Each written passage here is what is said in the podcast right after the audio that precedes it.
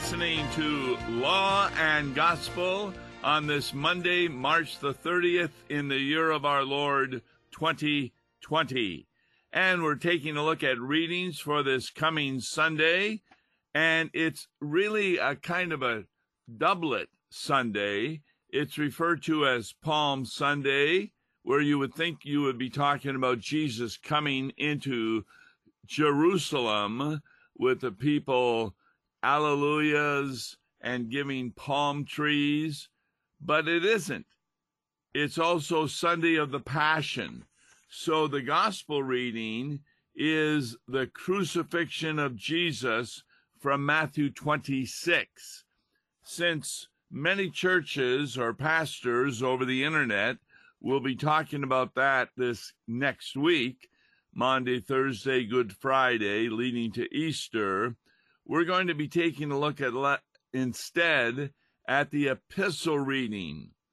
So, the text is Philippians chapter 2, 5 to 11.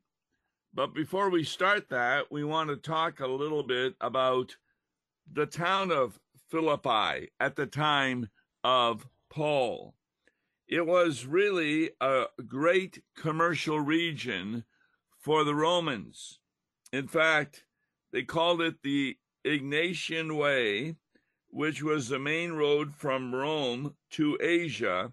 It ran through Philippi. It was a Roman colony, and this may explain why throughout the entire book of Philippians, Paul never quotes the Old Testament, because this is primarily to Gentiles. The text is beginning with chapter 2, verse 5, but we want to take a look instead at why verse 5 begins to talk about Jesus the way it does. Philippians 1 to 4 gives us a encouragement and an introduction to 5 to 11. Verse 1 if there is any encouragement in Christ, any comfort from love, any participation in the Spirit, any affection and sympathy, then verse 2 complete my joy by being of the same mind, having the same love, being full of in accord and of one mind. So, what Paul is talking about is that the Christian congregation should emulate the love of Christ of being in one mind. Verses 3 and 4 get more specific. Do nothing from selfish ambition or conceit, but in humility count others more significant than yourselves. Now, I, I think that's a very important point that Paul is making here to count others as more significant. The uh, King James says, let each esteem others better than themselves. Or the New American Standard, regard one another as more important than himself. Now, that's the introduction to chapter 2, verse 5. Have this mind among yourselves, which is yours in Christ Jesus. Now, what does that mean to have the mind of Christ? You are not God. You are not divine. Therefore, we need to take a look at what the word mind really is referring to when you look at the original Greek, it's a word that really is talking about to have the right understanding that Christ also had. In fact, the New American Standard is very good. Have this attitude in yourselves, which was also in Christ Jesus. So, on this Palm Sunday or Sunday of the Passion, what kind of attitude did Jesus have? Well, look at verse 6. Who, though he was in the form of God, did not count equality with God a thing to be grasped. What does that mean? Because it doesn't appear that Jesus looked like God, but it says in the form of God. In other words, that word refers to how someone looks at a person and how they are struck by the vision of a person. But that vision just doesn't mean external appearance. It's kind of how's this person act in life? Well, Jesus acted in the form of God. For example, he stilled a storm. He healed people who were blind, deaf, lame, and mute. He raised dead people into the resurrection. Lazarus, as an example. That's what is meant that he really, when people got to know him, appeared to be God. Remember, after the stilling of the storm, the disciples commented, This indeed must be God. But he did not count equality with God a thing to be grasped. Now, the King James, I like its version, thought it not robbery to be equal with God. That, that's a really good translation because he is God. He wasn't robbing from God something. There were people in those days, and we've even got them today in some false religions, that say they are the true Son of God. And they try to prove it by doing miracles, which of course could happen because the devil allows even miracles. What did he do? Verse 7 and 8. He emptied himself by taking the form of a servant, being born in the likeness of men. Now, there we have the word form again by taking the form of a serpent, servant. And guess what? It's the same word as used that he was in the form of God. So he made himself of no reputation. What does that mean? He emptied himself. And the term empty means he set aside his divine prerogatives. Uh, just by lifting his finger, he could have destroyed those who were trying to kill him, to put him to death. But he did not. He emptied himself. When he came into Jerusalem, if that's what you're looking at on Palm Sunday, himself, he didn't come in glowing brightly as he did on the Mount of Transfiguration, but he came as a regular human being riding on a donkey. In fact, that reminds us of David, who came into Jerusalem. When you come into a town in those days on a horse, that means you're a warrior. But when you come in on a donkey, that means that you are a man of peace. And he was indeed a servant, took upon himself that form. By the way, in the Greek, the word for servant can also be translated as slave. He came in the likeness of men. So here in Philippians 2, verse 7, we return to the incarnation, where Jesus became in the likeness of a human being. And that's very important to remember because the collect of that day, which means that little prayer that we do in the liturgy, it goes this way You Almighty and everlasting God, you sent your Son, our Savior Jesus Christ, to take upon himself our flesh and to suffer death upon the cross. This is so important to remember. Jesus had to become a human being because only a human being can die for another human being. And being God, he was enabled to die for every human being. The prayer goes on mercifully grant that we may follow the example of his great humility and patience. Well, what is that talking about?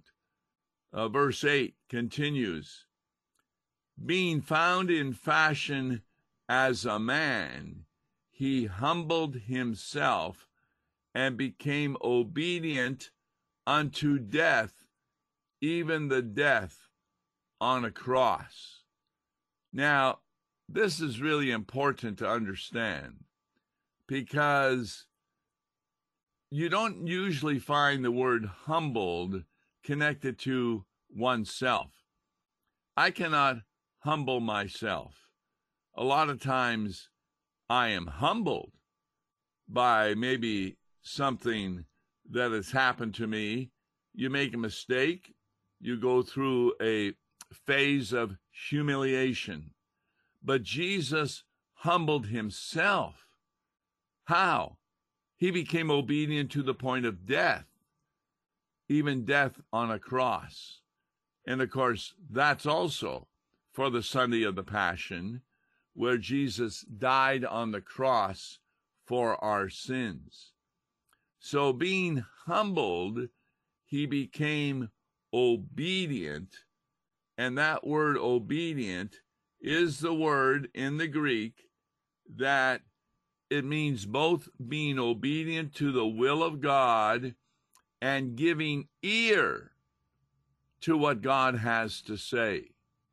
So when we're in divine worship, we are obedient to the word of God as we sing praises to him, confess our sins, speak the creeds, listen attentively to a sermon, and receive the benefits of our for our children of baptism and for new Christians as well as the Lord's Supper.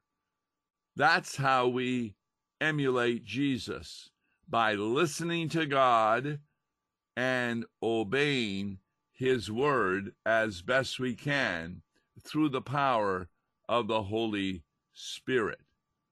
Now, what result has that led to? Verse 9 Therefore, God has highly exalted him and bestowed on him the name that is above every name we, we talk a lot about the distinctions of Jesus Christ. We talk about he was divine, he was human. We talk about his office, prophet, priest, and king. But there is a number of other distinctions, including this one. We talk about his humiliation and his exaltation. I, I learned that very well when I was in youth confirmation at my home congregation, and the pastor drew a staircase on the board. Now, staircase meant he drew steps coming down, and then he drew steps going up. And he explained to us that the steps going down they signified how Jesus humbled himself. It began with conceived by the Holy Spirit, born of the Virgin Mary. He suffered under Pontius Pilate. He died upon the cross and was buried. And those were each of the steps on that step case going down, referring to his humiliation. All of that was doing something that God did not need to do. Yes, God died. Then his exaltation. Now, when we read the creed and hear descended into hell, that sounds like that's a step going down, but it is not, because the descent into hell isn't referring to the hell he experienced on the cross. My God, my God, why have you forsaken me? But instead is referring to the hell that's found in First Peter, where after having risen from the dead, he descended into hell, where the spirits of unbelievers from the flood were there, and he proclaimed victory over sin, death, and the devil. So that descent into hell is really part of his exaltation, his again going up.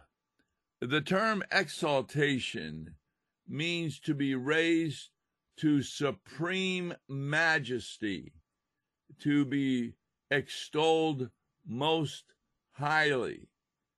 And it's very important. At times, we are exalted also.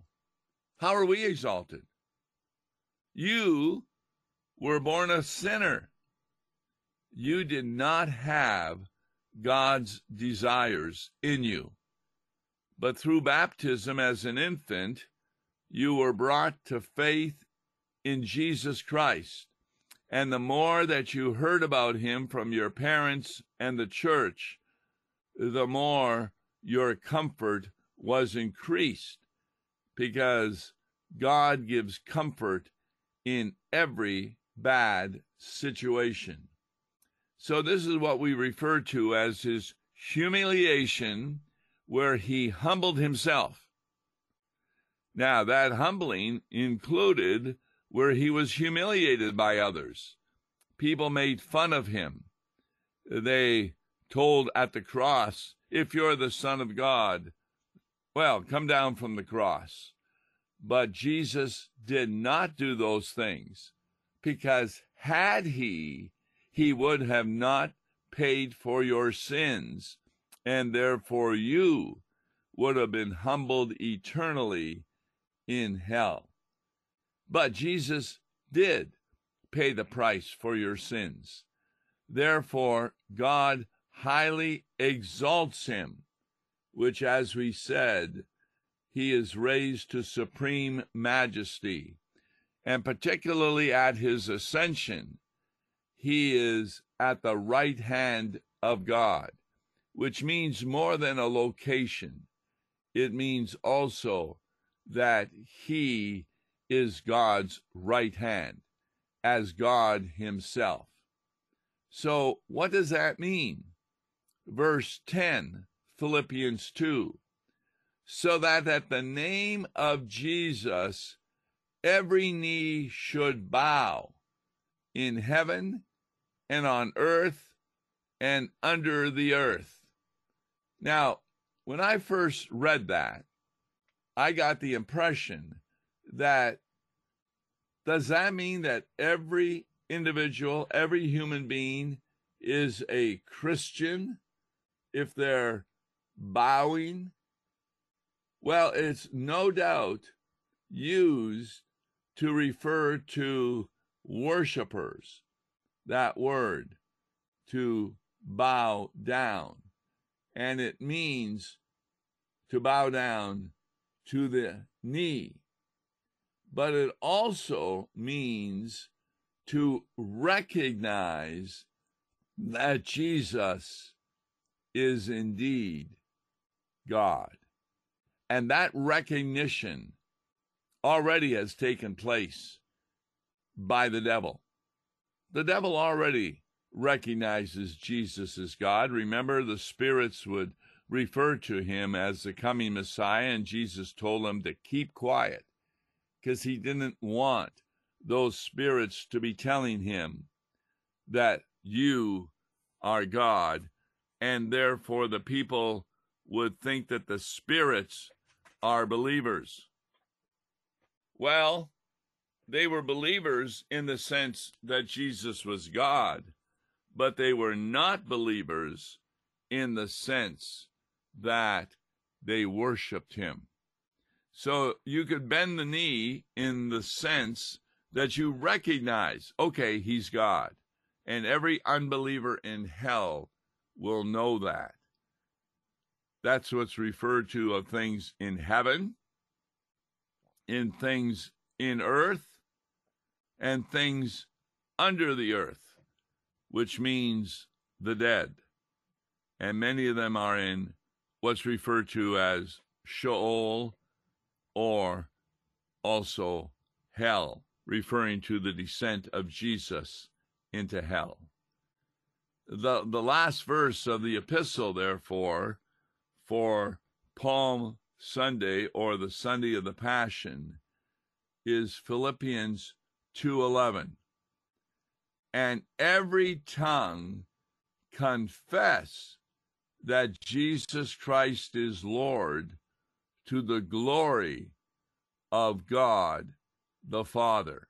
Now, there again, we have the problem. It sounds like if every tongue is going to be confessing, doesn't the word confess mean that you are a believer?